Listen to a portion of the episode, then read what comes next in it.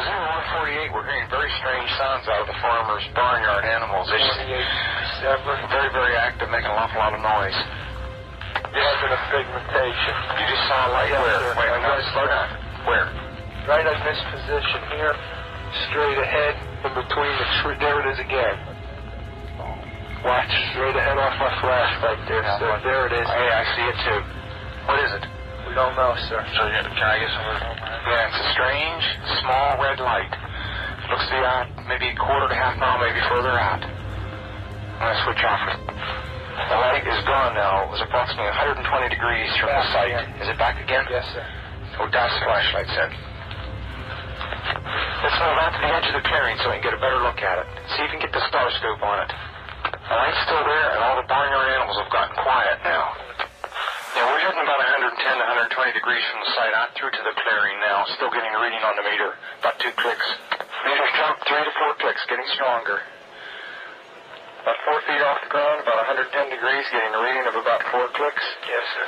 Yeah, but it, Excuse me. No, it's dying. No, it's not. I think it's something other than the ground. I think it's something that's something variable here. tree right over. We just frightened the first night bird we've seen. We're about 150 or 200 yards from the site. Everything else is just deathly calm.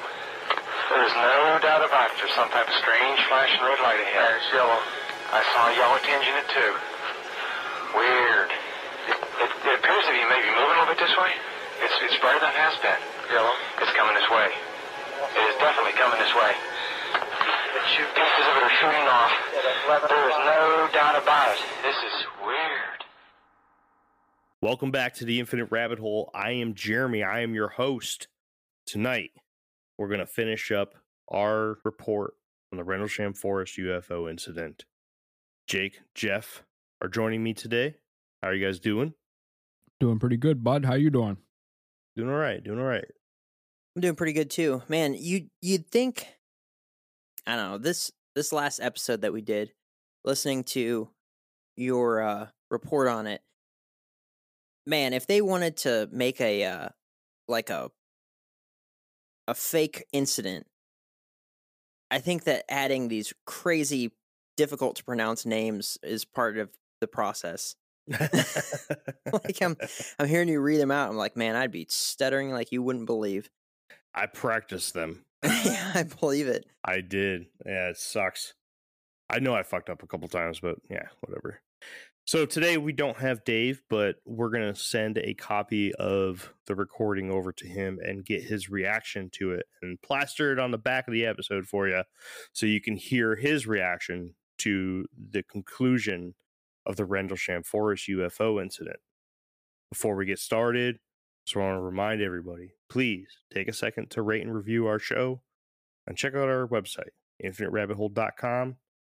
Check out all the pages we have there. Check out the little bios on the, uh, the people who put their hard work into the show at the bottom of the homepage. And if you're feeling frisky, go ahead and check out our merch shop. Tabs right at the top there.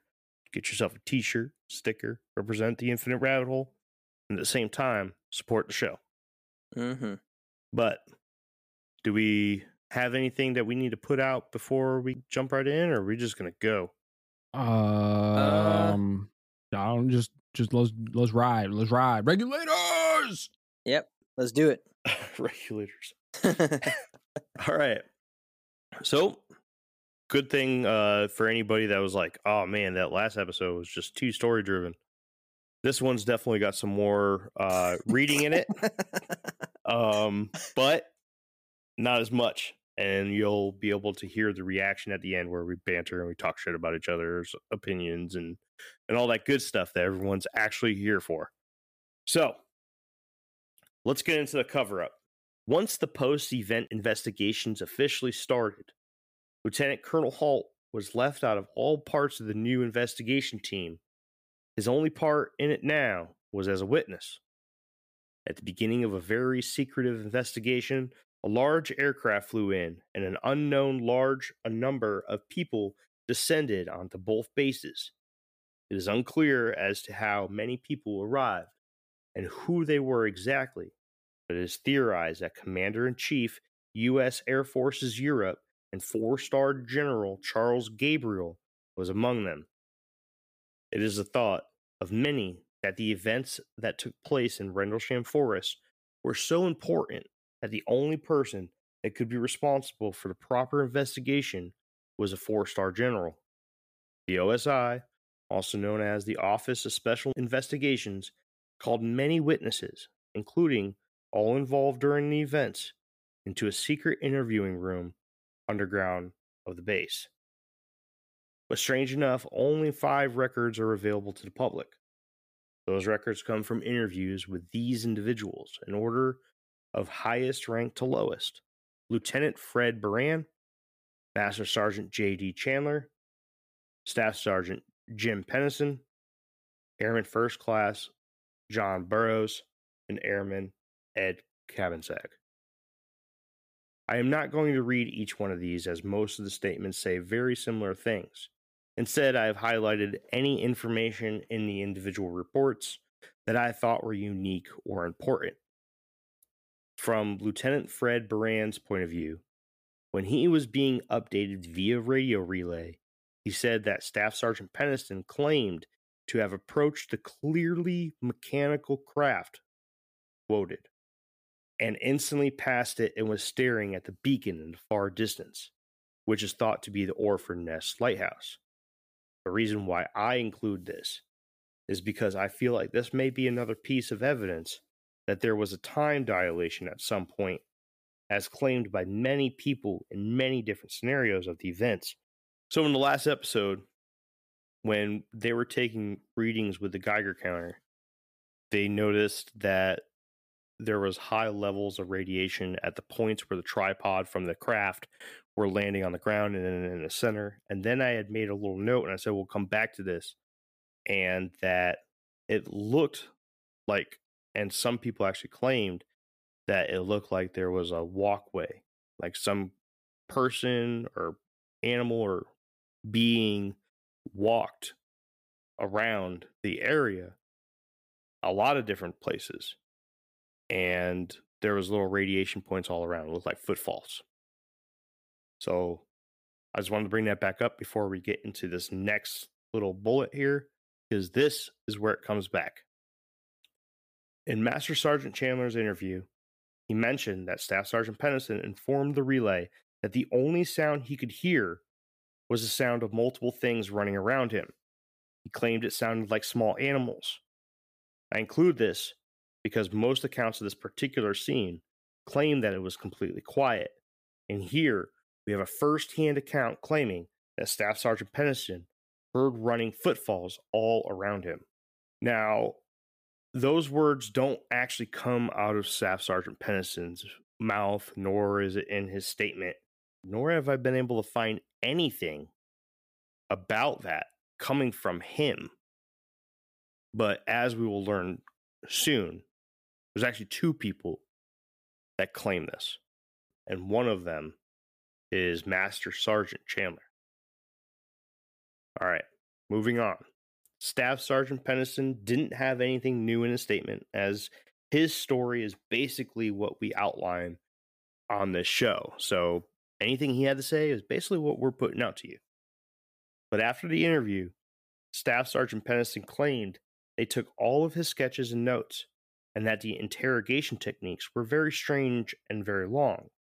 He even said that they went as far as to give him quote unquote truth serum to gain the information that they thought he was hiding. Lieutenant Colonel Halt would later elaborate in Leslie Kean's book, UFOs, Generals, Pilots, and Government Officials Go on the Record, claiming that the quote unquote truth serum they were said to have been ready to use on the witnesses was sodium pentothal. He went on to say that they told him that the light was the Orford Ness Lighthouse and that he was not to divulge any info to anyone. Airman First Class Burroughs would also make note of the sounds coming from around the area of the craft. I include this because it lends evidence to what Master Sergeant Chandler said about what sounded like small animals running around close to the area.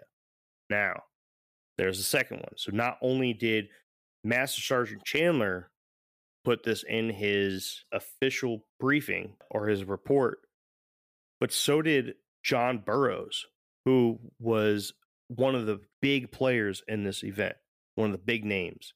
He Mhm. was right there, right next to Jim Penniston. Now, questions that come to my head, which I'm assuming is coming to other people's heads, how come Penniston didn't hear this? Well, there's that time dilation, right? So everything from Jim Penniston's point of view was quicker. So that sound of footfalls, which is I'm gonna make the, the noise. Right? Mhm. Running around may not sound like anything because it happened so quick in his point of view. It was like instant in his Hmm. point of view. Hmm. So that's my theory. Now, this isn't I didn't get that from any book, but my theory is is that the two people that were immediately right there say they heard it, and the one person that was next to the aircraft succumbing to the time dilation that is theorized to be part of the story didn't hear it. There is an explanation for it. And even if that was reversed, even if he looked out of the time dilation and everything slowed, that thumping, right, would Mhm. sound like doo,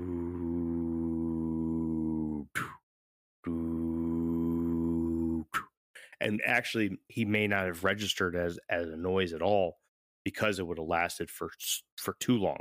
Mhm. you know what i'm saying? So it doesn't really matter from his point of view what he's seeing he may not have registered noise period because you don't know necessarily how much time dilation affects noise. That's my theories on the whole thing because that was one of the first questions that popped in my head to battle this whole thing was that right there but then it made sense to me when i put myself in his position. And then we get to airman Cabansag claims that the written statement that is available under his name is rewritten. Claim that they rewrote it for him and forced him to sign it in this quote unquote statement. He claims that the lights were eventually found to be nothing but the Orford Ness Lighthouse and the fully lighted farmhouse just outside the forest. Now, although there is no official documentation, Sergeant Bustinza also went through a very rough interrogation and kept quiet about the entire subject until years later. When he finally came forward with a story, he said that the OSI attempted over and over again to get him to change his story. They also wanted him to say that it was the Orford Ness Lighthouse and not a UFO. He was even told that he better change his story because bullets are cheap. After hearing that, he conceded and said he thought it was the lighthouse. Hmm. After Airman First Class Burroughs returned to his post at the East Gate, he claimed that the number of helicopters, low flying planes, military personnel, and vehicles increased immensely. There was no official information or statement about the events released by the U.S. Air Force. In fact, when the commanding officer of the two bases, Wing Commander Colonel Gordon Williams, was briefed by Lieutenant Colonel Halt, his reply was to bring Halt's story to the commander of all of the U.S. Air Force bases in England, 3rd Air Force Commander General Robert W. Bazley. He did so by presenting Bazley with the audio recording taken by Halt during the events, and Bazley's response to this was if it happened outside the wire, meaning off of base, then it's a Brits affair. So, according to General Bazley, the jurisdiction of the event would fall on the British Ministry of Defense.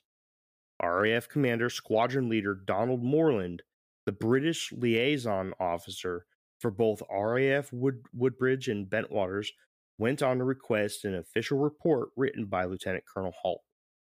On January 13th, 1981, Moreland sent Halt's memorandum off to DS 8, also known as Secretariat 8, a division of the Ministry of Defense, and they found that there was no threat to British national security and made no additional comments.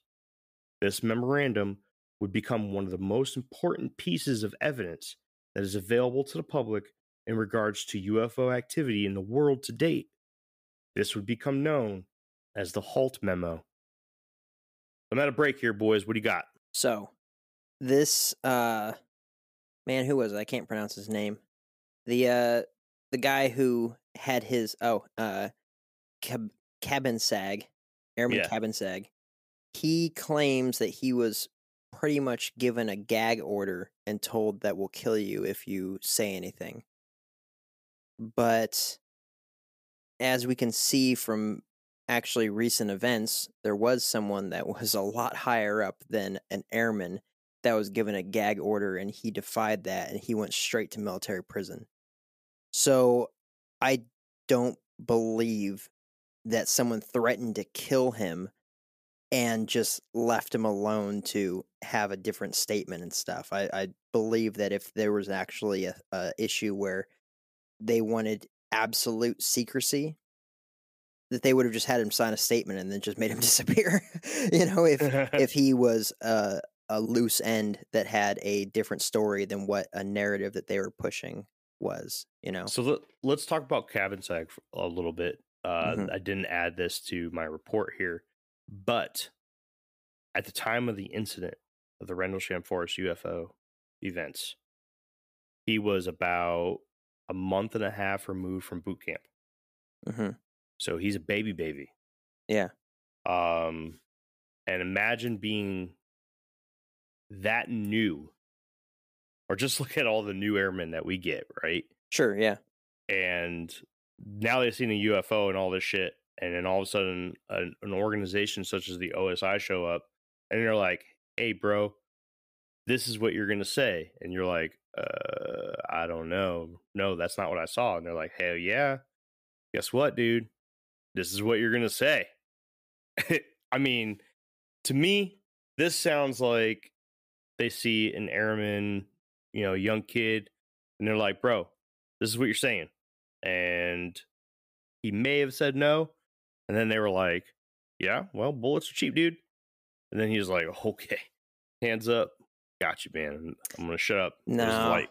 I don't know, man. That's yeah, no. It maybe maybe someone higher up, maybe someone with like a without a need to know that had a you know a lot to lose and all that sort of stuff. But someone that's brand new. Shoot, when I was going through boot camp, they had a, a guy in the division just just ahead of us that had a massive just widowmaker heart attack in the middle of the night, died Oh, geez and um you know and it was just it was just something that happened it was just sudden and it happened i mean i don't think that if if if he had seen some crap that they really wanted to get covered up that they would just give him a threat and then leave him about his you know leave him about his stuff to then drop it later on and be like yeah and then they threatened to kill me you know it just like, like i think that they would have just made him disappear so i don't know i'm not buying that. I now i'm not saying that nothing happened he didn't see anything but i think that he's embezzling in that or he's uh not embezzling he's uh uh you know add some fluff to the story to make it more dramatic on his side I feel like there's a little bit of fluff added to the story from multiple aspects. Same. I, I don't. Uh, I think this happened, right but I do think that there's some fluff in it, and we'll get into it a little bit more at the end. Jeff, what do you got, man? So going back to, I can't think of everybody's names. I'm losing track of who's who at this point, honestly. But Oh, I know. there- There's a lot of names, dude. My bad. no, it's cool. And I'm not, not my bad. I'm I not- didn't write the story, but I'm not pulling a Jake. I'm not like reading the notes along with you, so I'm not you know. But you know, look, so we've already got an instance where the higher ups are trying to convince these guys to change their stories. We've also got what it sounds like a consensus here, including myself, that seems like some of these guys may be making some of it up, right? It might be mm-hmm. exaggerating a bit, okay?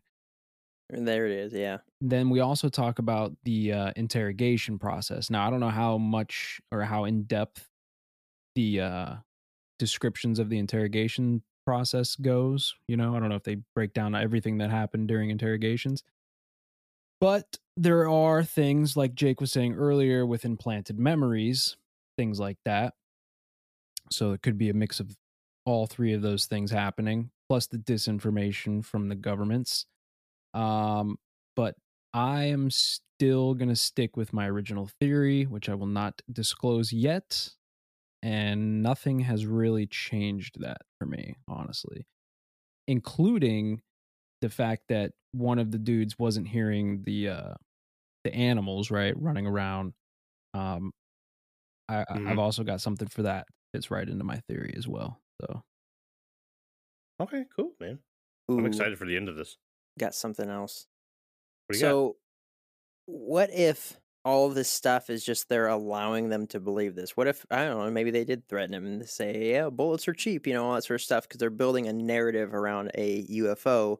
When, you know, yeah, that story in itself is is you know it's it's it's hot and it's awesome and there's a lot of craziness and it's so easy to just be like, yeah, we have no idea what that was. When in reality, there's you know a project or a uh, an aircraft that's being that's in development that could like decimate a country or something like that and they're just like yeah we're never going to let people know about this but they can believe in this UFO nonsense all day long you know that's kind of where I'm leaning Hmm. at this point. I think that um I think that the intelligence agencies or whoever at the top, right, is would rather these dudes be ranting off about an alien spacecraft because they know that they'll be widely discredited by the public um because they're hiding something that they know about.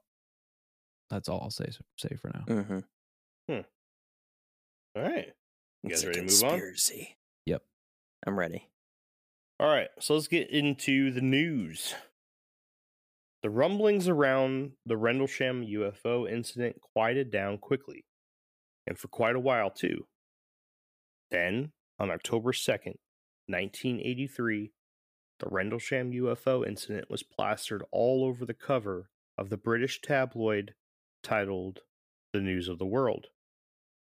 According to George Dudding's book, The Rendlesham Forest UFO, a man going by the name of Art Wallace leaked the story. It was later found that his name was really Larry Warren, and he was a security police officer for the U.S. Air Force and was stationed at RAF Bentwaters Woodbridge as an airman first class during the events. He even claimed that he was a part of the team on the second night and that he personally witnessed alien beings. Nobody that was officially documented as being there that night admits to him being a part of the investigation team. In fact, they denied him ever being there. Later on, it was found that Warren was paid £12,000 for the story. Soon after, a group known as CAUSE, an acronym standing for Citizens Against UFO Secrecy, submitted a Freedom of Information Act request to the U.S. Air Force for information regarding that night. In June of 1983, they received a copy of Lieutenant Colonel Halt's memo that was once written to the Ministry of Defense as the only piece of evidence given up from that FOIA request. Military personnel were not the only ones to see the UFOs during the events. Many civilians living or driving through the area also witnessed events and here are a few examples I found of civilian encounters that happened during the same time frame. A man by the name of Gary Collins was driving on a road through Rendlesham Forest when he noticed a black triangular craft with lights of various colors and what seemed to be a liquid falling off of it, flying very quickly and taking off from the area very quickly once it got close to him. The next day, the road was blocked off by U.S. military personnel when he approached the barrier, a man told him that there was a plane crash in the forest, and the roads going through the area were closed to anybody but local traffic. Gary Harris was another man who lived in Rendlesham Forest and told of his experience seeing lights in and above the forest on the very early hours of the 26th. 45 minutes after he witnessed the lights, the forest was teeming with military personnel. Several days later, Gary came across a forestry agent who explained that they were removing a number of trees due to radiation. Last but not least, Wayne Burgess was 12 years old on December 26th in Ipswich, roughly 12 miles from RAF Woodbridge. He and his family witnessed strange moving lights in the sky that night. Now, let's get into an alternate story. Larry Warren, the guy who was the airman first class who leaked the story to the tabloids, tells a different story about what happened during the night of the second event. Airman First Class Warren claims that he was guarding the East Gate that night when a military truck pulled up with four men, two of which being Lieutenant Englund and Sergeant Bustinza. Lieutenant Englund told Warren to hop in and come with. They drove to the area of the base to gather more portable floodlights to replace the ones that were not working properly. They then drove back to the East Gate with the new floodlights and headed south after leaving the base. They began to follow another truck until they arrived at a large field, where they met up with Squadron Commander Major Malcolm Zickler. All of the men walked through a narrow section of the forest and into the field. In the field, Warren describes seeing a farmer's house at the far side of the field, helicopters flying around, and a lot of military personnel. He then claims that with the video cameras recording the entire thing, him and Sergeant Bustinza walked into the area where a craft of some sort was expelling a hazy mist and glowing. When suddenly a ball of red light came down from the sky and exploded into many pieces. When everything settled down, there was a large UFO in the shape of a pyramid hovering over the ground. Things took a strange turn when three humanoid figures emerged from the craft and were greeted by Wing Commander Colonel Gordon Williams. There was no physical or verbal communication between Colonel Williams and the humanoids. But Warren got the feeling through their mannerisms that they were communicating to each other somehow. After this, Warren claims that himself and many others were told to vacate the field and return to their post, which he did. But when he got back to his post at the east gate, it was 0430. He claimed that he left his post at 2315, which is 11:15 p.m. for non-military folk, and was only gone an absolute max of a couple hours. The times didn't line up, and he feared that he lost time or time was distorted somehow around the field where the craft landed. The next day, he and many others were told to sign papers given to them by OSI and the U.S. Navy Office of Intelligence, claiming that all they saw the previous night were lights in the forest. Reactions, gentlemen. Go ahead, Jake. Well, I just found a really interesting uh conspiracy angle on this thing. You want to put it out now or wait till the end? oh, I want to wait till the end. And I want to put it out before Jeff does because I'm pretty sure we're on the same thing. yeah, I don't know. I'm I'm in the same spot that I was before that part. Okay. Jeff? Yeah, same man. Honestly, I you know, this I like this story. This is a good story. And actually, the more the more that you've gone into this, I do recall actually seeing. I think I saw like a show on this one time. Uh, I don't know if it was on like History Channel or They have they have one on History Channel for sure. that's probably. Oh, yeah. yeah. Oh, dude, everybody covers this. This is known, like, the nickname of this incident is England's Roswell. the most important UK UFO sighting and all that sort of stuff. Yeah. Yeah. yeah. Oh, dude, it's it's huge. And bes- besides Roswell, it's the biggest UFO event to ever happen that we know of. And in fact, it's better documented than Roswell. I mean, like in the Rendlesham Forest right now, they have a thing called UFO Trail, where they have like signs and posters and all kinds of stuff. And then a an artist, and I think and his wife made like a to scale representation of the UFO with symbols on the side and all kinds of Yep. stuff. Like that's super cool. Yeah, it is. We should go. I mean, we keep doing these T-shirt sales, and we will shoot that first, that very first shirt sale that we had, which I think was one of us, but still, the very first one was a hundred percent more effective than our than our Patreon ever was. You know? Like- Uh, and and they're good shirts. they're good shirts. They're Anyway, good. anyway, I, I like this episode, and it's given me a lot to think about. And I think I just, I think I just found a really good conspiracy angle on this thing. Still, Good. still leading in with the, we have a different narrative to cover something else up, but it has to do with the area and when the base was created and all kinds of stuff. Like I think this is going to be pretty good, at least for a good talking point, something we can kind of mull over and, and discuss. Hopefully, I don't say what you guys are thinking, or at least Jake. I think you're on to something different than Jeff, but I think I know what you're onto too, and I think I might actually touch on it. So you might have a a, a spot to really talk here coming up soon. Cool. Jeff, good to go, man. You got something? No, what do you got? I'm ready. I'm ready to go, man. Let's do it. All right, let's talk about these strange numbers. They're strange.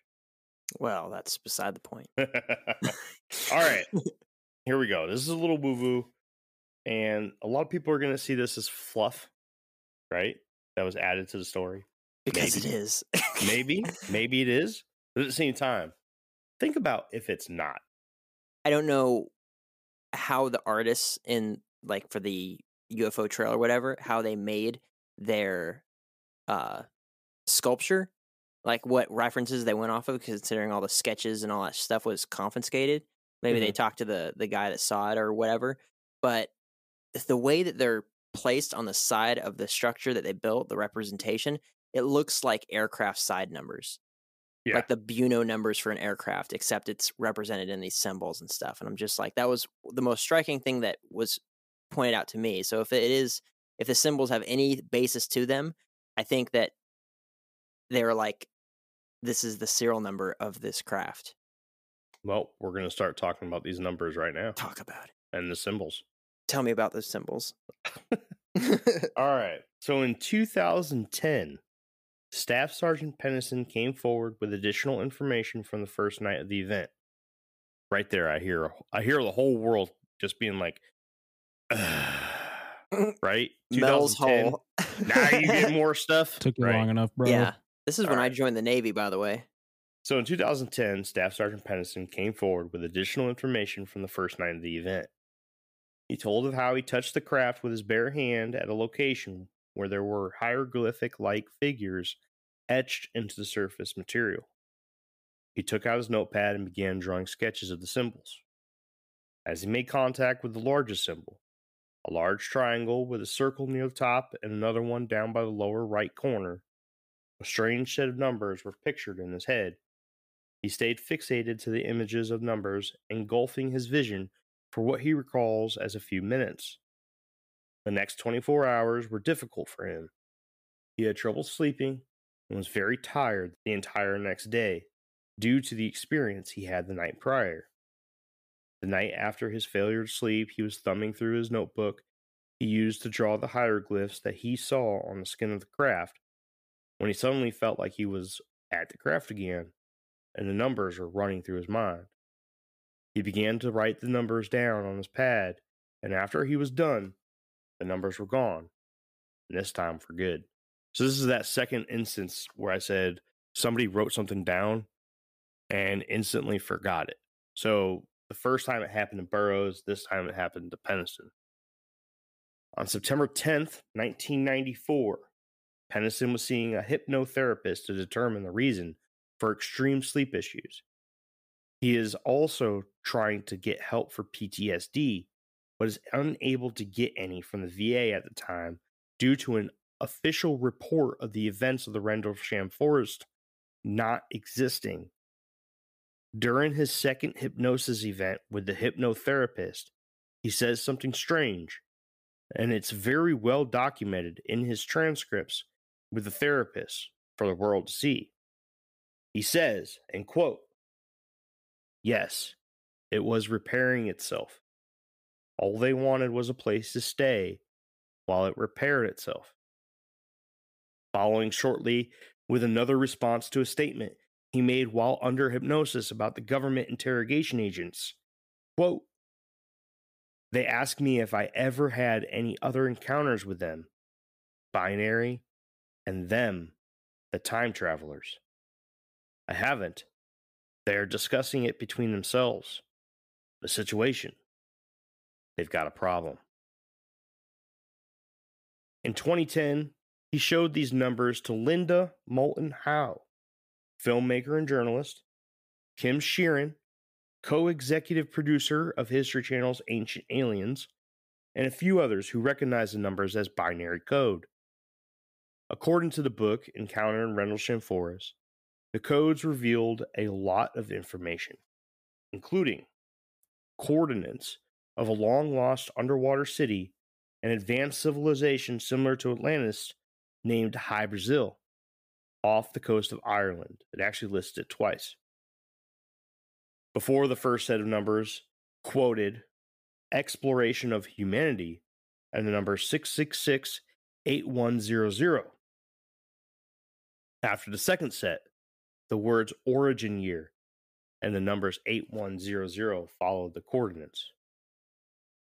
Other coordinates of places like Caracol, Brazil, Sedona, Arizona, Pyramids of Giza, Nazca Lines in Peru, Tao Shan Wu in China, and the portal at Temple of Apollo in Greece, and other terms such as continuous for planetary advam, fourth coordinate contuit UQS CBPR before, and eyes for your eyes were also taken out of the binary code. Eyes of your eyes. So, what do you guys think about that information? Eyes of your eyes. Oh, yeah, I'm sorry. Eyes of your eyes. So, what do you guys think of that? I think it's a bunch of nonsense. Um. Okay, so let me just say, if you're an ultra advanced extraterrestrial, first of all, why do you have lights on your craft? Second of all, I Mhm. always say that, dude. Yes. right? Okay. Right, he does. Yeah. Second of all, why do these things always land or like make contact at like military bases or somewhere in like some secret location? Like why why why don't they just show up like at freaking Disney World or somewhere where the general public can see these things? I don't know. Thirdly, why would you use binary? Well, hold on. Binary is thought to be the most basic form of communication in both mathematics and technology. So, From our perspective. it, binary doesn't well i mean binary doesn't necessarily have to be ones and zeros. It can be thumbs up thumbs down yes no uh blue light red light um anything right? If you have a combination of two different things in a pattern in a certain pattern it can mean something. So morse code is a form of binary.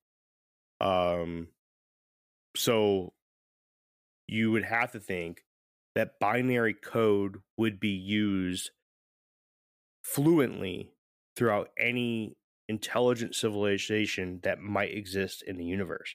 But how do those binary codes equal English words?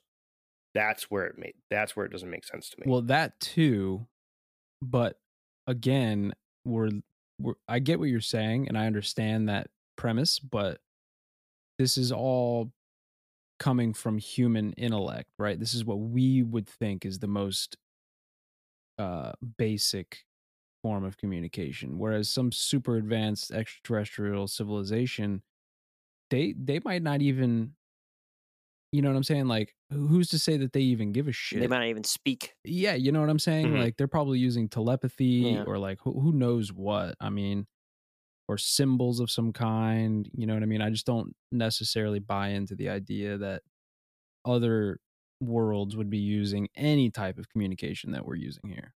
Also, that they show he showed the numbers to Linda Howe and mm-hmm. Kim Sheeran, both of them from the History Channel's Ancient Aliens. Right. Yeah. and already yeah. having an agenda that the Yeah. pyramids and everything are built by aliens. They somehow say, "Oh, they're coordinates to all these places where there's pyramids and stuff." like I think that that's complete crap. Like they just they're just winging it for I don't know views on their show. Like it yeah. that seems more likely to me that they're just like, "Oh gosh, they listed out all the coordinates for the the pyramids, and you can't possibly."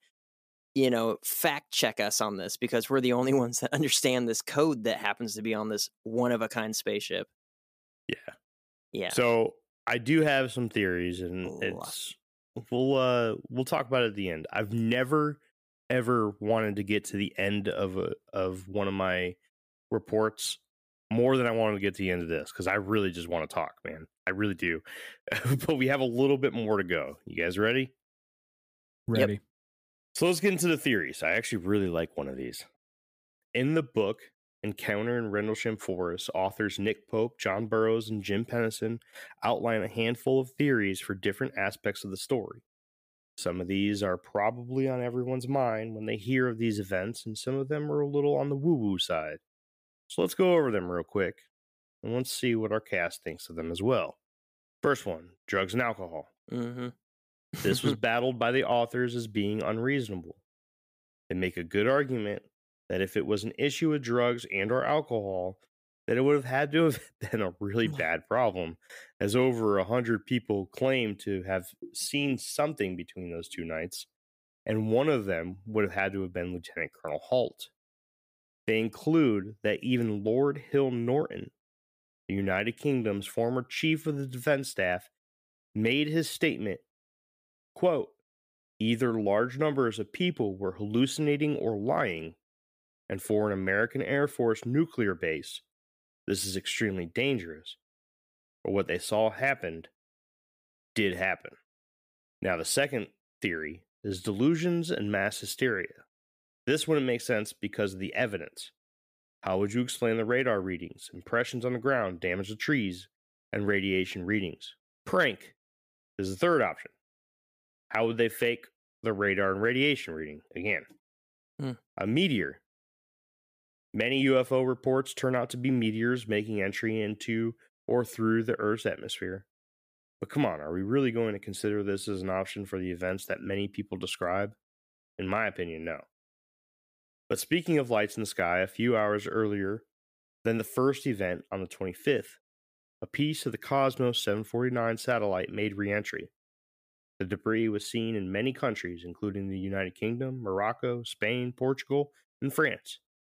But again, this took place hours before the first event, and the first event started on the ground and went up into the sky, not the other way around. Another option is training exercise. With or without the use of mind control or technology such as holograms, could the Air Force have been testing their base defense by creating a diversion outside the gate to see if it would leave a section of the base vulnerable to invasion or attack? Although there is no proof that this wasn't done, there are two reasons I can come up with as to mm-hmm. why this wouldn't have been the case. One, this is excessive. Way too excessive for an exercise used to test NCOs on security breaches. And two, if a program using these things, such as holograms and mind control, is real, this would be a highly classified subject and wouldn't be used in a place like Rendlesham. Most likely, this would be tested at places with secret facilities, such as Area 51 or Wright Patterson. Now, the last one that they talk about before we get into the woo woo, this is actually the one I really like. I like this one. This makes sense to me. Secret aircraft or drone. So, in the book I read, they made a good point about this option. What if it was an aircraft or drone? And what if it was Soviet? The Cold War didn't end for another nine years. This was one of the premier bases in NATO and was theorized to house nuclear weapons. What would it look like if an experimental Russian aircraft landed in the forest and meant to tease those who responded? What if it was having mechanical issues and was not what they meant to do? Would this be covered up by all three governments?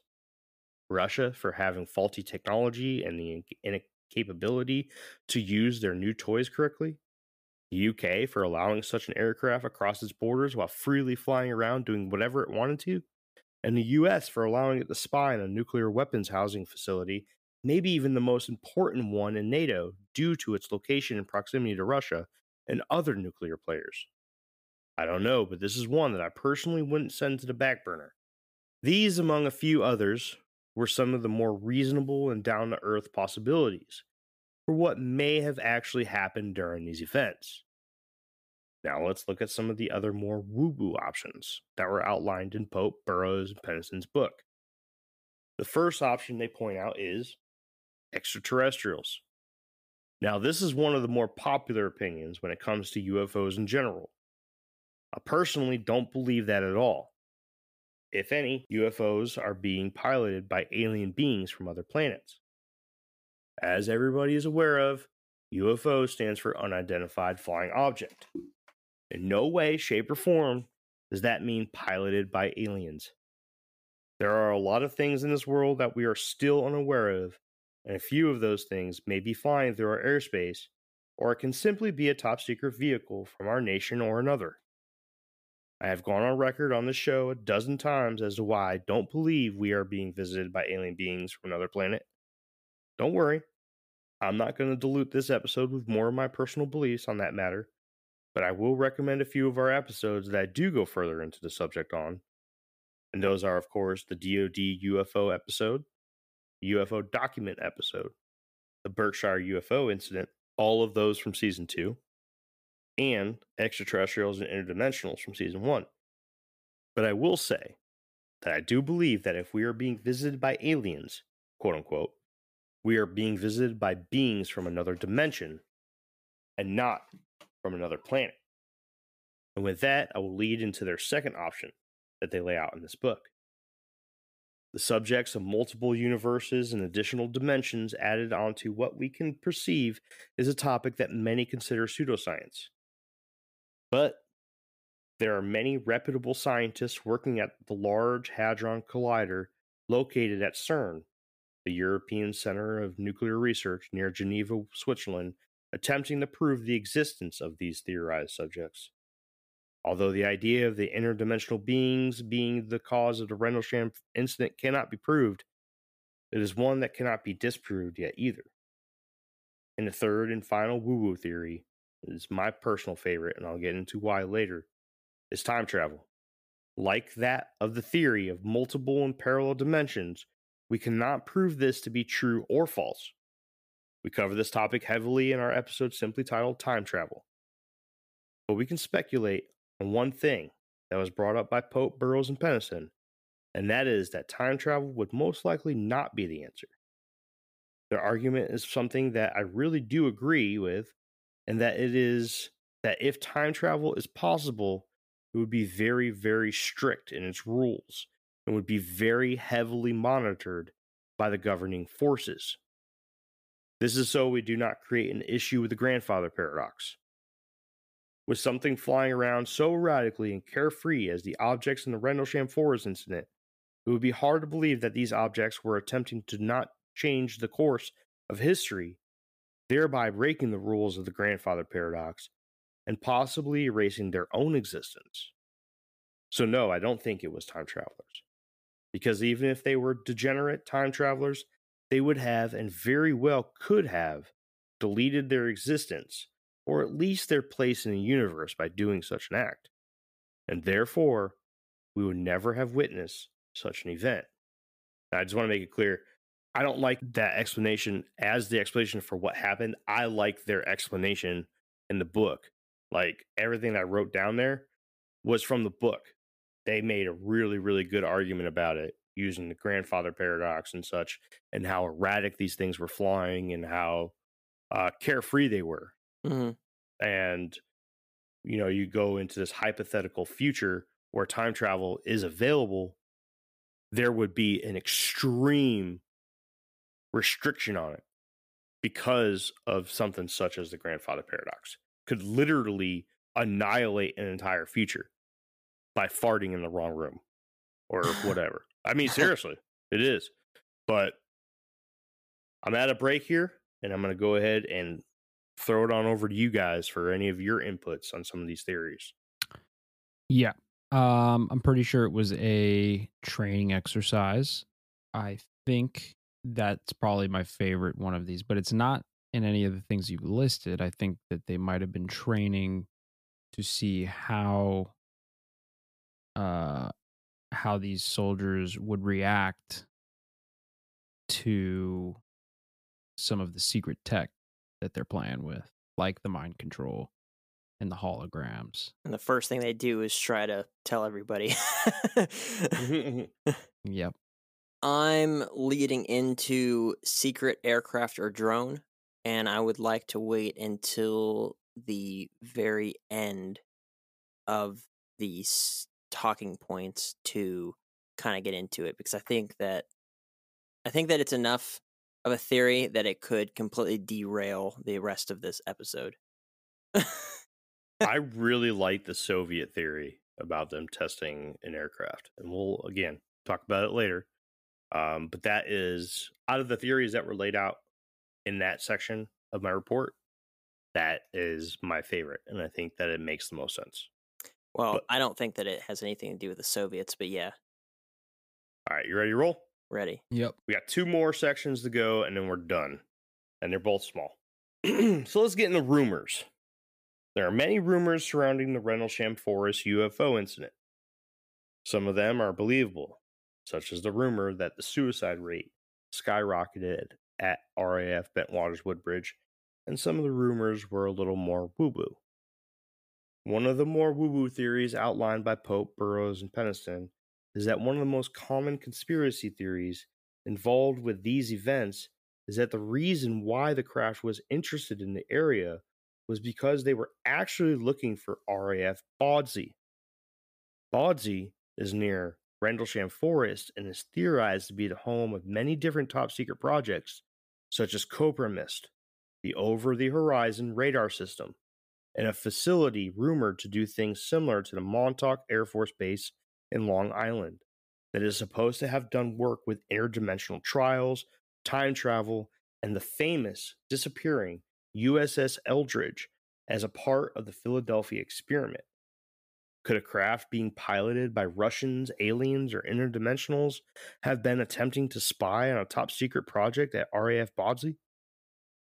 Another real interesting set of rumors that were highlighted by Pope Burroughs and Penniston is one that the HMS Norfolk was anchored just off the coast near the lighthouse, and its crew was ordered to stay under deck on the 27th of December in 1980. And two, that a handful of local prisons and jails and juvenile detention centers were put on alert for a possible sudden evacuation order for the same night. This would have been very interesting additions to the story. The HMS Norfolk was a British cruiser type ship with 16 different cannons and guns. This would have been positioned in cases defense of the country. But apparently, according to the MOD, the Norfolk was stationed at Portsmouth at the time. But the prisons were a different story. There are conflicting reports of what is true and what isn't when it comes to the evacuation orders given to the detention centers. Some credible sources state that the order was given to allow for others who were evacuated from an unknown location to be housed at the detention centers in response to an unknown national emergency. And of course, the Ministry of Defense says there are no records of this order ever being given. So, what do you guys think about those rumors? I like the Philadelphia experiment rumor. I don't think it has I don't think it has any weight to it, but I'm a fan of that story, so you know, just hearing that just hearing the Philadelphia experiment like gets my gets my blood flowing a little bit, you know what I mean? Yeah, rumors. All right. So, let's jump into different stories. Now, this is the last section we have, okay? hmm Now, it is important to understand that just like most cases that we deal with here on Infinite Rabbit Hole, there are many different variations to the stories told by different people. Here are a few of them that I came across. At the very beginning of the episode, I outlined an event where an unknown craft was making its way around the area and was being tracked by many different radars, and there was an aircraft deployed to intercept the craft. One such varying story outlines how this was tied to a completely different event from late October of the same year, and in no way, shape, or form had anything to do with the events in Rendlesham Forest. This would be significant because this would take away one major piece of evidence in this case that being that this craft was tracked by radar, of course. The fact that both the U.S. Air Force and the Ministry of Defense have records of this event and actively investigated it with interest. Many different eyewitnesses with stories similar enough to be describing the same event, the military's many attempts to falsify statements and cover up events, and by adding radar evidence, this makes a solid case. Without radar evidence, it's still solid, it's not as good. And the last thing I'm going to say Another different story to highlight is how the organization known as Cause first obtained the famed Halt memo before they themselves released the story to the tabloid. Larry Warren, the man who we initially described as the whistleblower that introduced the story to the British tabloid, was actually someone working with Cause to obtain the Halt memo with the power of the British Freedom Information Act, which was established in 2000. Hence the reason why the story didn't hit tabloids until way after the events in 1980, which I think it actually hit in 2003. So, three years after the British Freedom of Information Act was actually established and given the the rights to the people to request this kind of information. So that's it. I know there wasn't a lot there. I just mm-hmm. thought it would be nice to add some alternate stories. I wouldn't hold a candle to any of these really. Just wanted to put it out there because you know, people that are listening to the show may go and do some research and be like, "Oh, he didn't say this." Well, I did. It's just at the end. It's an alternate story. Not a lot of people talk about it, but this is something that pops up. Jeff, you want to go first, or you want me to go first? Go ahead, bud. About to blow a hole in this. in Ladies this thing. first. Okay, so Aw, he's a this gentleman. airfield, right? I scrolled back further into the notes to verify that what my my thought was was accurate, and that was that this airbase was made during World War II or towards the end of World War II. Yes. right? Here we have a airbase used by Allied forces in World War II. Obviously, it wasn't disbanded afterwards because I mean we very rarely disband an airbase, um, or it becomes a NATO base or whatever, and we we all share it. You know, we might have a couple squadrons, they have a couple squadrons, whatever, right? I don't know off the top of my head if there's any fact in this at all, but we know what Hitler was doing partially during World War II was he was trying to make the most advanced weapons in the world. And he was, among other things, really big into the occult and, you know, trying to access secret information. And he was doing stuff with like, geez, what is it? Nazi like uh artifacts. They were trying to collect from like all sorts of religious artifacts and stuff. Like they were doing a lot of weird stuff, right? But one of the things they were doing was they had a whole mess of scientists that were developing things like Wernher von Braun with the V two rocket program, which was the world's first uh, ballistic guided missile, right? And it's theorized that had we not won the war, and with Operation Paperclip took all those scientists, um, that they would have been the first ones to the moon because their rocket program was so dang advanced. Um, but on top of what we did with Operation Paperclip, where we took all these Nazi scientists, these you know really really intelligent people, that unfortunately a lot of them were pretty terrible people. Um, the UK also took a number of them, and I don't know. Again, I don't know if there's any like factual validity to this, but there's a lot of uh, weaponry that they were working on, like a a gun that was you know traveling by rail. It was like the largest cannon in the world, um, and also a thing called the Nazi bell. Uh, Yeah. and that's the first Mm, thing I thought of was the the, Nazi bell because yeah, because the Nazi bell is a couple different theories on it whether it was a type of like gravity defying UFO or it was a time travel device or something like this. So let's just say for the sake of conversation, you know, post uh uh post um presentation for this episode that what if because these scientists that they took weren't just like a bunch of biologists right? They weren't just a bunch of doctors and stuff. They were people that knew about nuclear fusion. There were people that knew about space and you know they were uh mathematicians. They were really really really really intelligent people right? And it helped us to develop all types of different weaponry and got us to the moon. Um, but what if the Nazi bell did have validity to it? And instead of taking this thing and moving it all the way across the world to the United States, they moved it to a NATO base that was not very far away. where there was already a nuclear arsenal or had developed, you know, had uh, developed a uh, a space for storing a nuclear arsenal that would already be top secret. That was kind of in the middle of nowhere because it was in the middle of this forest, and that's where they decided to work on a top secret project, which was the development of a UFO or something, some sort of aircraft that would defy gravity.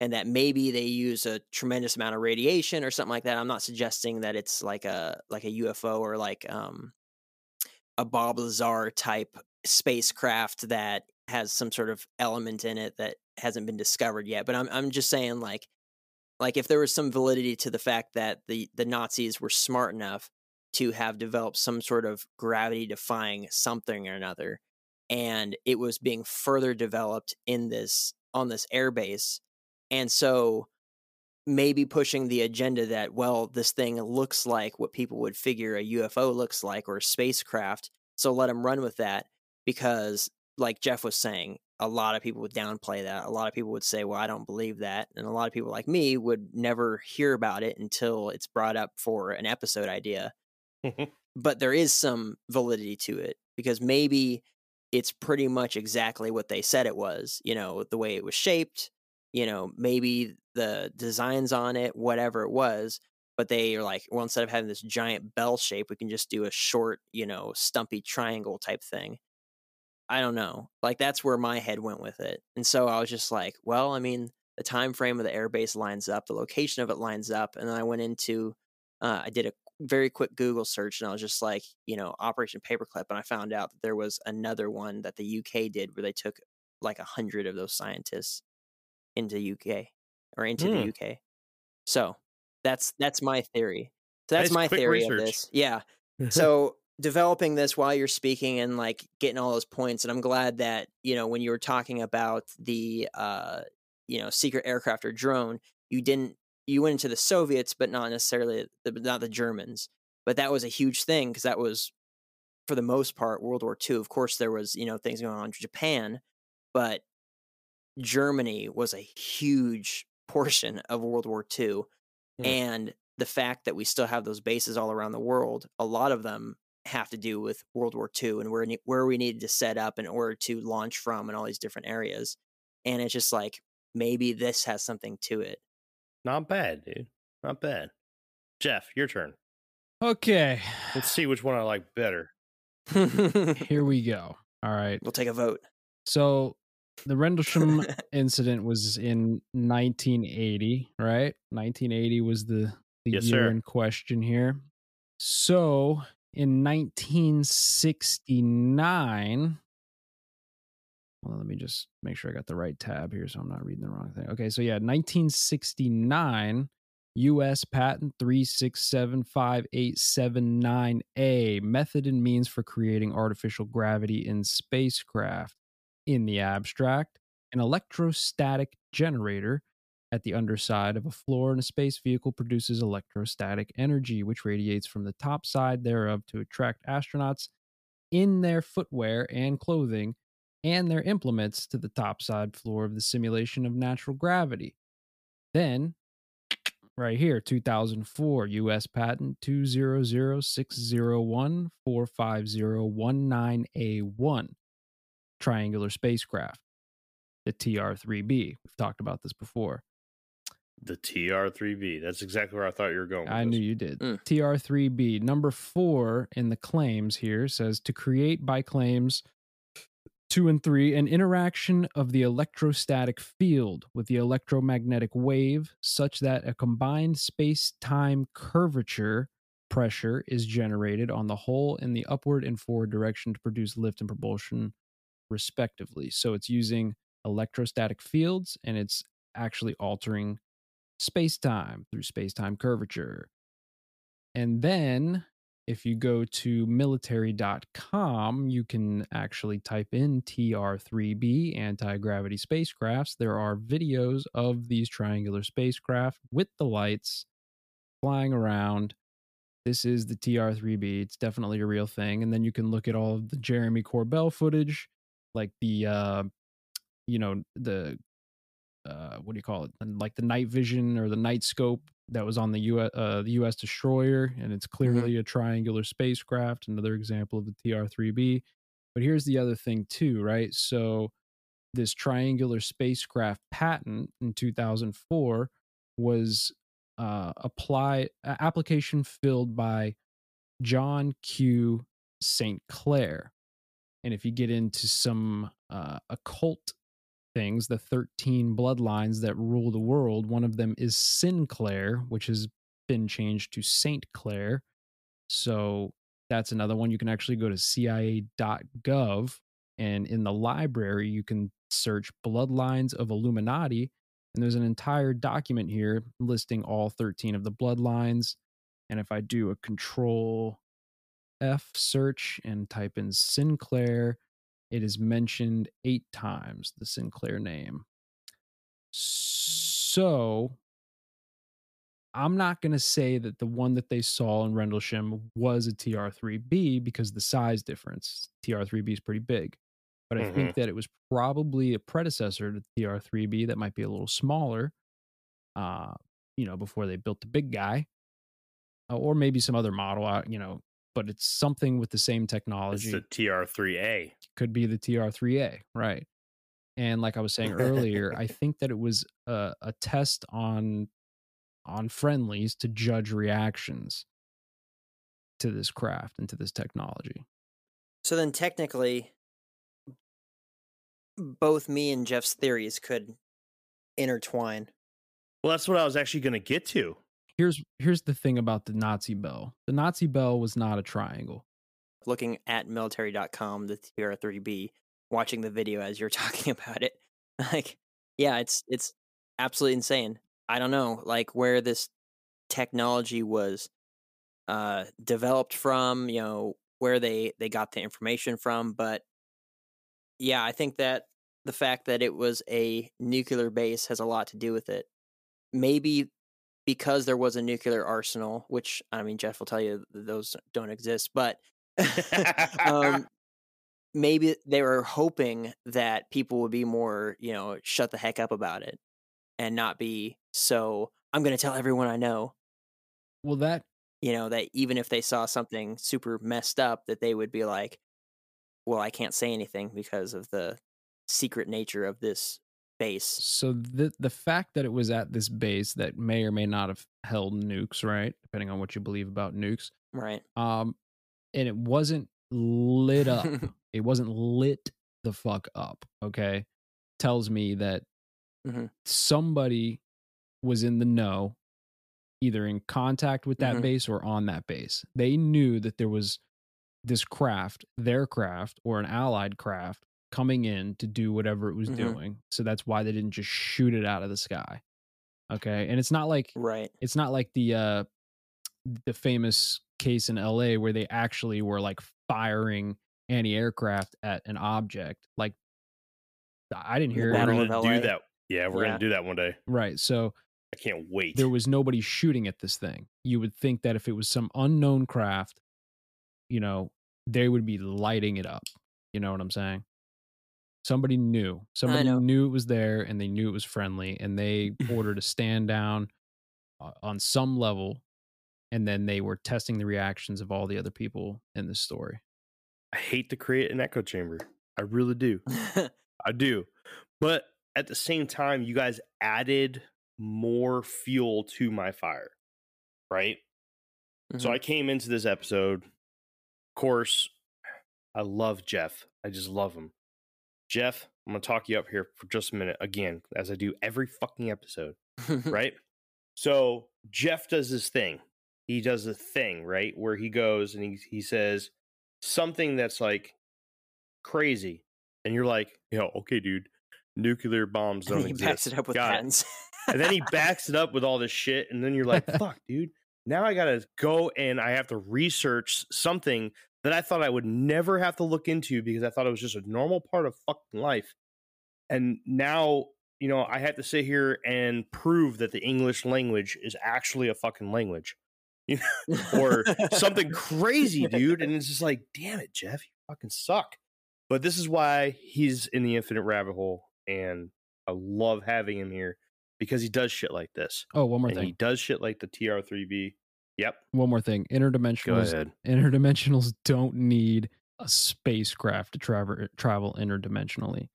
You can travel interdimensionally without a craft. So I don't think it's that either. What if the interdimensionals are robots and that's what they look like? The robots are triangular spacecraft. Why not? right, now who's the crazy one? They're just a big big- brain. Could have been a could have been a drone. But anyways, We're past that. It doesn't exist anymore now that these patents have been exposed. Jake, the Nazi Bell thing was really interesting because you could tie it into the TR3B, right? right. The the reason why is because well, you had the Nazi Bell, and then you had Project Paperclip, and then you had a time frame where they were either uh, reverse engineering the technology used, quote unquote, in Mhm. the in the the Nazi Bell, and it looks it, it honestly looks like it's the Nazi Bell repackaged, is what it looks like, and that's what I'm kind of getting to. Is that the TR3B may be a sophisticated, advanced version of what they were able to get from the Nazis in the Nazi Bell. That's how I can connect those two theories together. I think both of your theories are very awesome, very, very interesting. Jeff, of course, you came with fucking patents and and stuff, and it's just like, well, I can't argue any of it. Jake, awesome job bringing in the history. Really, really love that. I personally thought that the Russian drone was actually a very interesting uh, idea, and of course, you know, yeah, you're right. The area, the time frame, and everything. World War II. Okay, I could see it. Mhm. I the the time frame though during the Cold War, right? You're in the the heat of the Cold War. Is this something that that they would do in the heat of the Cold War? That's the only thing that I can come up with. Would they test No, because if it was a, a Russian drone, they would have got lit up. Right? Mhm. Well, not just that, but would they be testing their security in the heat of the Cold War when all this really important shit is going on in the world? That's my only concern, right? But what really makes sense is the location. And that was like the the one thing that I was like not okay with when it came to the idea of testing their their personnel when it came to their reaction to technology. But it makes sense if you were to do it, you're not going to go to Norfolk, right? Where it's right in the middle of Hampton Roads, Virginia. There's four or five major cities all in one corner, and they all kind of surround Norfolk and Willoughby Bay there, right? Mhm. Everyone's going to see it. Too many eyes are going to see it.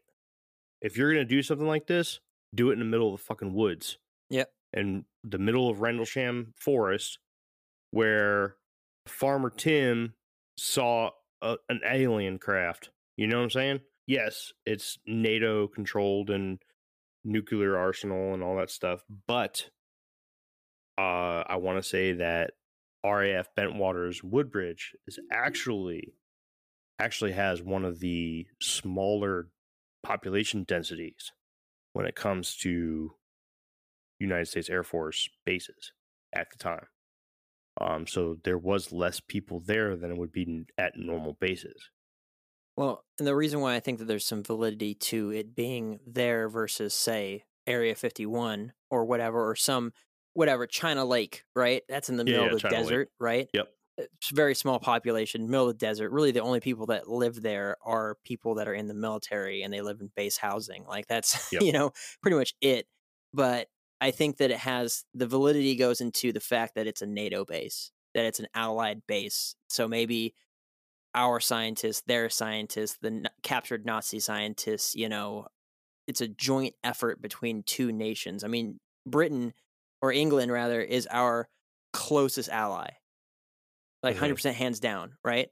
And so it's just like, you know, maybe because of the location of just the fact that it's in their country, but it's a allied base and it's all part of this operation and stuff. But Yeah, I don't know, man. And yeah, I like what you said there, the the repackaged version of the Nazi bell because you know, you got to figure as technology increases, we downsize dramatically. So the first mm-hmm. computers that were the size of a freaking, you know, house Building, yeah. you know, are now, you know, sitting underneath my my you know, desk right now.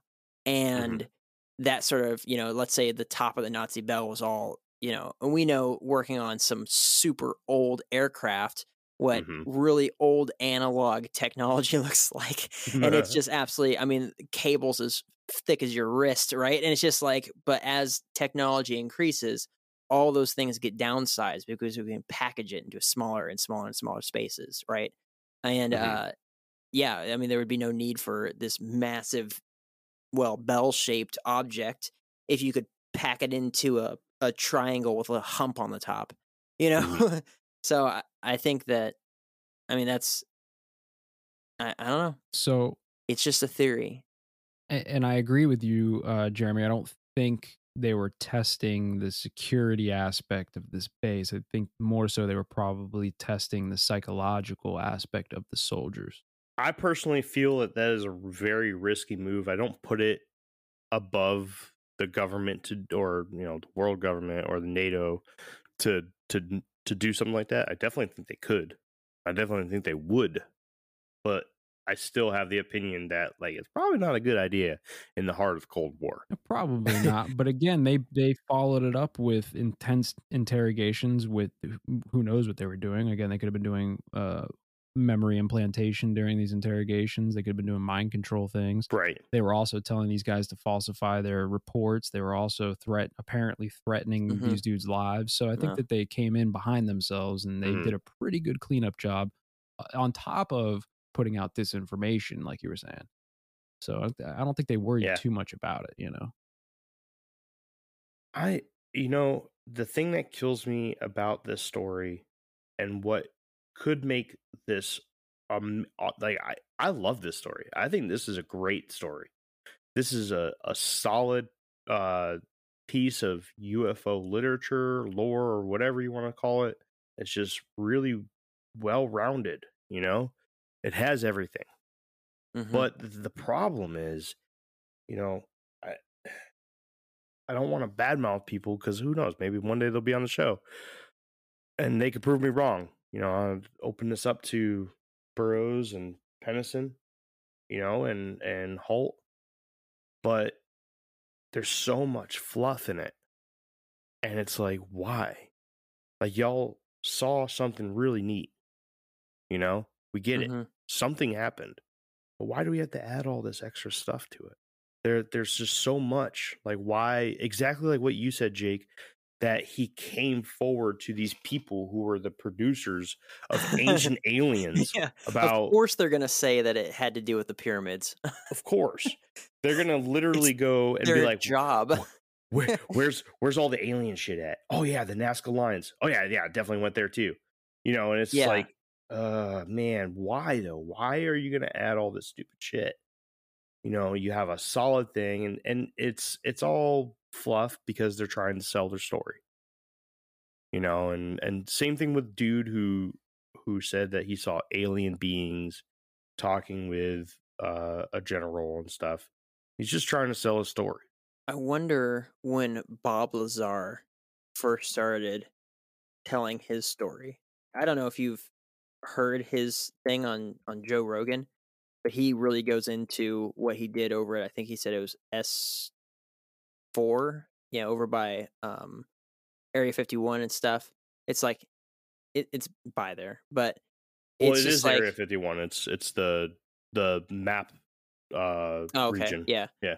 But he, you know, went into huge, really deep detail about what he saw there and then the the new element and all these different things and about how his his house and his you know his office and everything keeps getting ransacked and all of his stuff gets taken and and all this sort of stuff but i wonder when he first started talking about this sort of stuff if it had anything to do with aliens i wonder if i don't know maybe there could have been a possible like give an example. I see a Bigfoot and I have this good story, but it's pretty generic. This is what happened, all this sort of stuff. And then maybe someone else comes out with a Bigfoot thing where they like spoke to it or something like that and they go into huge detail about it. Me maybe being a little bit jealous of, you know, Mhm. their story, want to embellish a little bit on mine and say, well, well, there was also this, you know, there's more to it, you know. Oh, I found out what those things were, you know, without adding too much crazy detail, but maybe making it a little bit more impressive of a story. I'm not suggesting that um, that they're liars. Uh, that's just my thoughts as far as like why there would be this extra thing that you know really it doesn't need to be in there because Mhm. without it, it's already a really super cool story and a really if it's a true experience that happened, that's a wicked experience that most people will never ever have. Right? And so even if it was a military aircraft, right? Most people on earth will never be able to experience that. So it's unneeded to say, "Oh, well then later on I went and talked to the the you know, people that say that all the crazy historical stuff on earth was made by the aliens and they told me that this was made by the aliens that you know had whatever coordinates to all these alien structures on earth and it's just like you don't need to add all that extra stuff to get more attention like you already had everyone's attention you know? Yeah. that's what that feels like to me and i, I could be 100% wrong on that but that's what just kind of jumped. I think there's definitely some embellishment, but the thing about the implanted memories thing really is where I'm kind of stuck right now because you know if you have implanted memories through some form of mind control or high technology or something like this, you're gonna believe what you believe, regardless if it's true or not. So I don't think people like Bob Lazar or any of these guys are necessarily liars. I just think that their implanted memories are so real to them that they truly believe what it is that they're saying. And that could be the case with all of these guys in this story as well. You know, and again, you know, if the intelligence agencies want everybody to just brush this off like it's a crazy UFO story, which most of the general public probably do, uh, that's what that's what they would do. They would implant some, you know, some uh, beefed up shit in there just to make it seem a little bit more crazy. You know what I mean? well you, you can't prove ufos how are you going to dig in? You can't prove that there was or was not a ufo versus proving that there was a uh, you know. You know they had these things on radar on record. So it was definitely a, a craft and i believe a craft from here you know again i don't think super advanced right. uh aliens or whatever would be got caught on radar same with like the tic tac ufo from commander fravor i don't i don't think that aliens or whatever would have their shit caught on radar not for a moment you know what i mean Well, I don't know. We'll get into Well, I that mean, later. isn't that what the F thirty five is for? The reason why it has all those crazy angles and stuff. Like it's not even the fastest jet that we have. It can't carry a large payload. Literally, its only job is to be able to evade enemy radar and not be picked up. Like that's the whole mo of that thing. and that's one of our craft yeah it that's what i'm saying The like crazy yeah interdimensional beings. They would. It would be like, like it wasn't even there. like it wouldn't you would exist. never know You know yeah our radar systems and our planes would explode and burst into flames by trying to capture it. Like it would be something like absolutely insane that you can't even comprehend how they're doing it. And also, why the hell would there be lights? You know, yep because like uh, like I said it before, we don't have to have lights on our aircraft to see anything. You know, we could go lights off, use the FLIR, we can see perfectly clear through the flare as if it's day. You know, you can't tell me that if there are some super duper advanced beings out there that they need to have lights on their spacecraft. No. All right, we're at an hour and a half, gentlemen. it's past my Make, bedtime make it three hours. Guys, that was great. The conversation at the end is definitely the highlight, and I hope that most listeners, if not all listeners, get to the conversation here at the end because I think that's where we really were able to dissect this thing and jump in. Jeff, Jake, both of you guys said you guys had some bangers. To take that word from Jeff, I've been using that a mm-hmm. lot lately, by the way. and you guys showed out. I hope that anybody that listened to this episode enjoyed it. I put a lot of time and effort into this, uh, well over a month and a half worth of research, and I hope that you enjoyed it. I hope that you guys liked it. I hope that we can do some more UFO stuff in the future. Do either of you guys have anything to say to all the travelers before we leave? Um, nukes are fake. Space is fake. Uh, to be continued.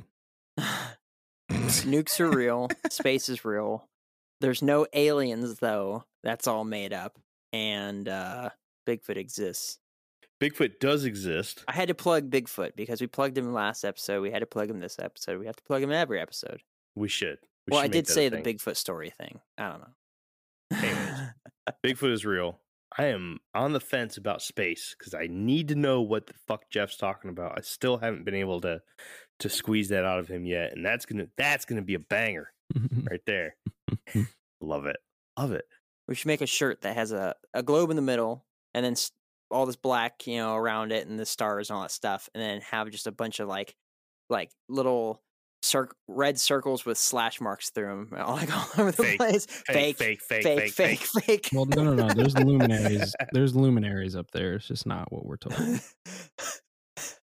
they're this is why they're he needs to fucking do an episode on. they're boom spotlights. They finally flipped the circuit breaker. You ever and they're seen The. Truman Show? You ever seen the Truman Show? Right. yeah, oh, I just watched it with my wife this the, weekend. The spotlight falls, and it's called Sirius. It's the one. It's the dog star.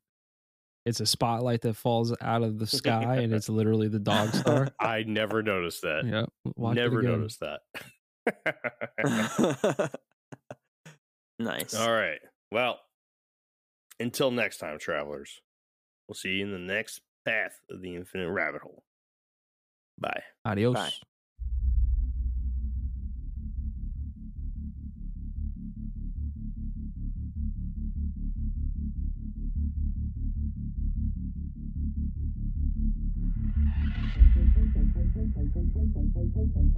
All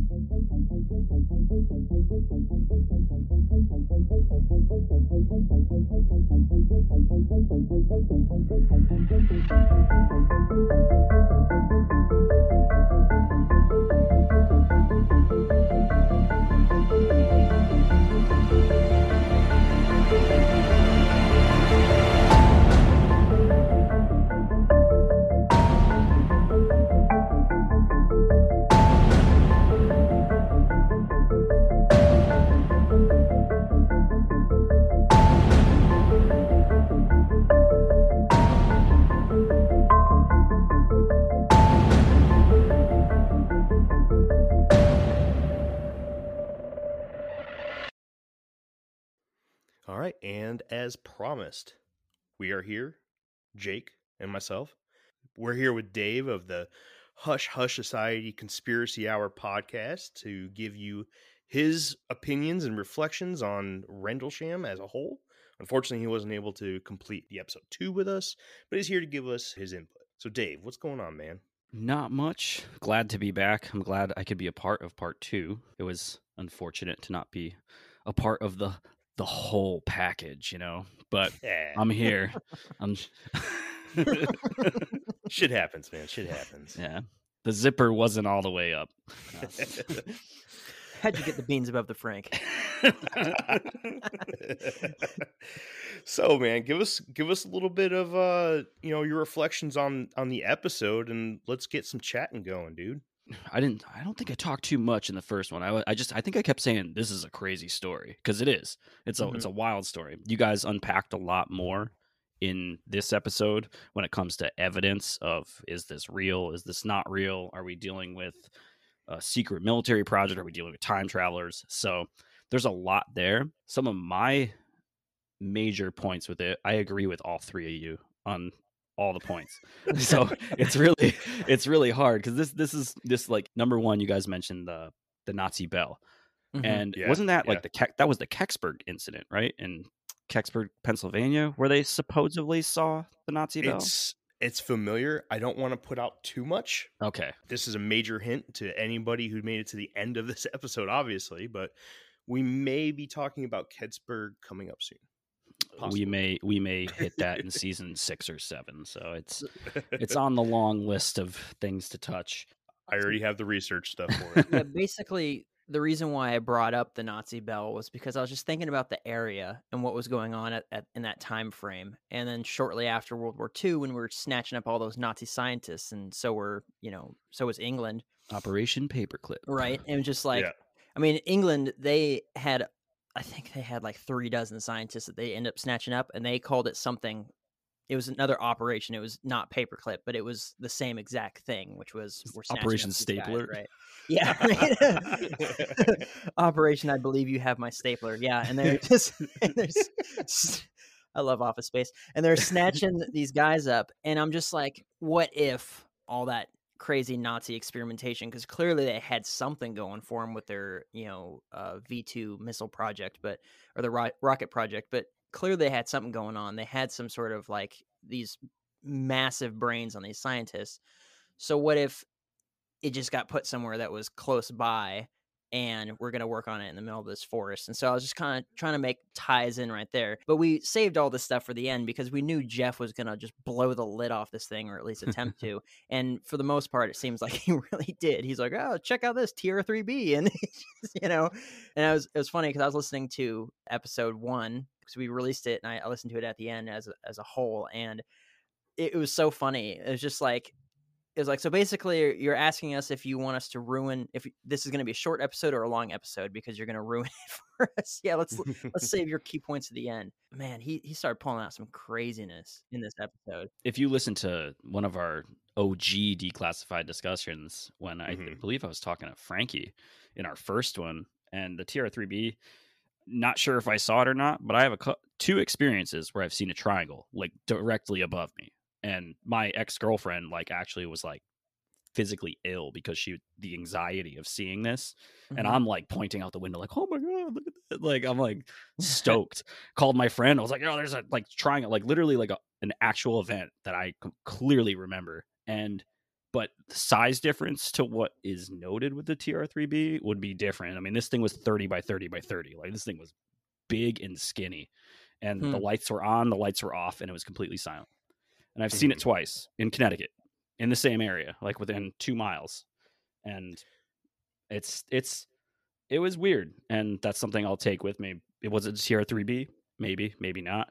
But i definitely got my attention to not look at the road while i was driving instead of you know looking hmm. straight up out my windshield or out the, the driver's side door.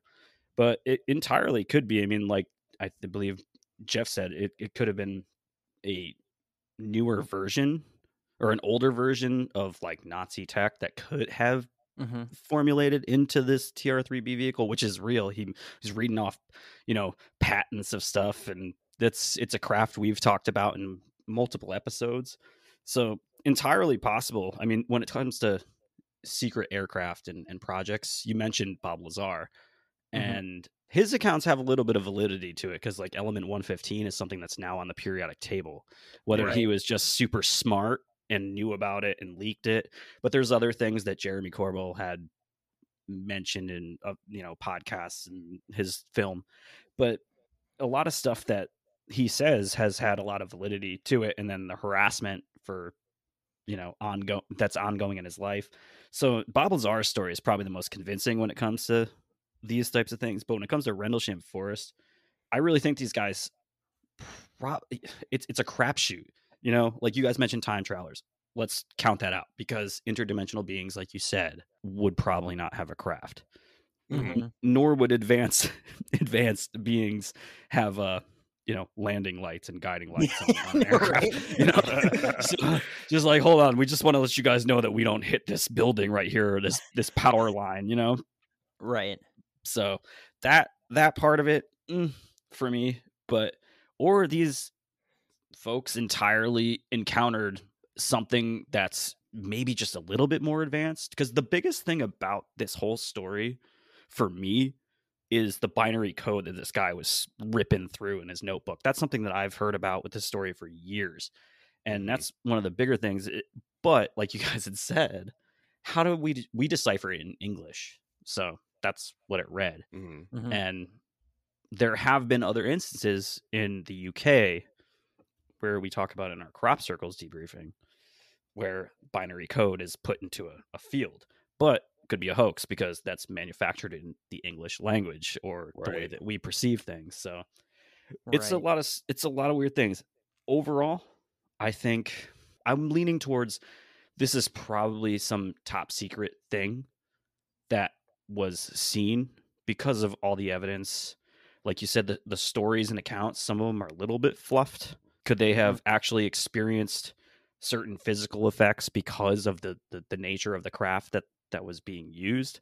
And then you mentioned some of the smoking gun stuff, which is uh, evacuations of nearby facilities and having a cruiser sitting off by the lighthouse that's described in the accounts where that Mhm. was one of the scapegoats for it you know like oh it's just the lighthouse but they told everybody to stay below deck it means they don't want you to see something Right. so Yep. for me this probably is a top secret test that went awry maybe the long, wrong location like you said Mhm. so for me it's these guys definitely experienced something but Oh yeah, for sure. whether it's otherworldly, interdimensional, it's probably human beings. I don't disagree. you know, I just want to take you back just a little bit while I have you on here and, and have the opportunity to have this conversation in front of the listeners. The uh, the TR3B in Connecticut, the whole New England area, the Bridgewater Triangle, the New Hampshire Triangle. There's a Mhm. lot of different places up there eh, that people just see this triangular craft, and it's not the only place, you know, especially here in the United States, but uh, it is definitely a hotbed up there where people see these things. One of the most active UFO hotspots, or I guess we can not politically correct. We got to call them UAPs now. Um, uh, aerial phenomena is Southwick, Massachusetts. Which, if Yeah. people are not familiar with New England, Southwick, Massachusetts is the notch in Connecticut on the northern part of the border. Yep. And for some reason, that is like the hotbed in the whole country. Mhm. like for UFO sightings. There's lots of different tic tacs and triangles. And if you listen to my declassified discussions episode, I believe right now it's only on our YouTube. It's going to be put on all outlets pretty soon. Um, but it's like a couple minutes with Frankie, and I talk about like a reoccurring dream of a craft I used to see in the uh, Fairfield County area of Connecticut when I was a little kid. So really weird stuff in Connecticut going on, especially since people don't really know about that state. Most people that I've met a lot across this country are mm-hmm. like, "Is that in Canada?" Like, no. Gosh, so so eh there's a lot in in Connecticut that a lot of people because I, I was born in Connecticut. I, I was in Connecticut all the way up until the summer between my sophomore and junior year of high school. And you know, a lot of people don't know, but the Navy's biggest submarine base is right there. Yeah. Yeah. it's right there. Mhm. And a lot of those submarines are are nuclear driven or Oh, yeah. nuclear uh pro- propelled. They're propel- propelled by nuclear power. You know, whenever you have some sort of nuclear anything, you're going like you have this phenomenon where UFOs pop up. And not just that, but you have these humongous aircraft plants like Pratt and Whitney Mhm. and um I got a friend that works for Pratt and Whitney. She used to be a FA 18 mechanic out in Yeah. Lancaster or something like that. Well, Sikorsky's there too, and they do Yep, Sikorsky. all the helicopters. Like they they do the the sixty and the fifty three that Jake and I have worked on before. I mean, there's a lot in Connecticut for them to go to. My dad's friend worked for Sikorsky for like 20 something years. Yeah. Yeah. I mean, you know, it, or even if one of those places had, you know, is working on a secret government contract, who knows? There, there definitely could be. I mean, they have to test them.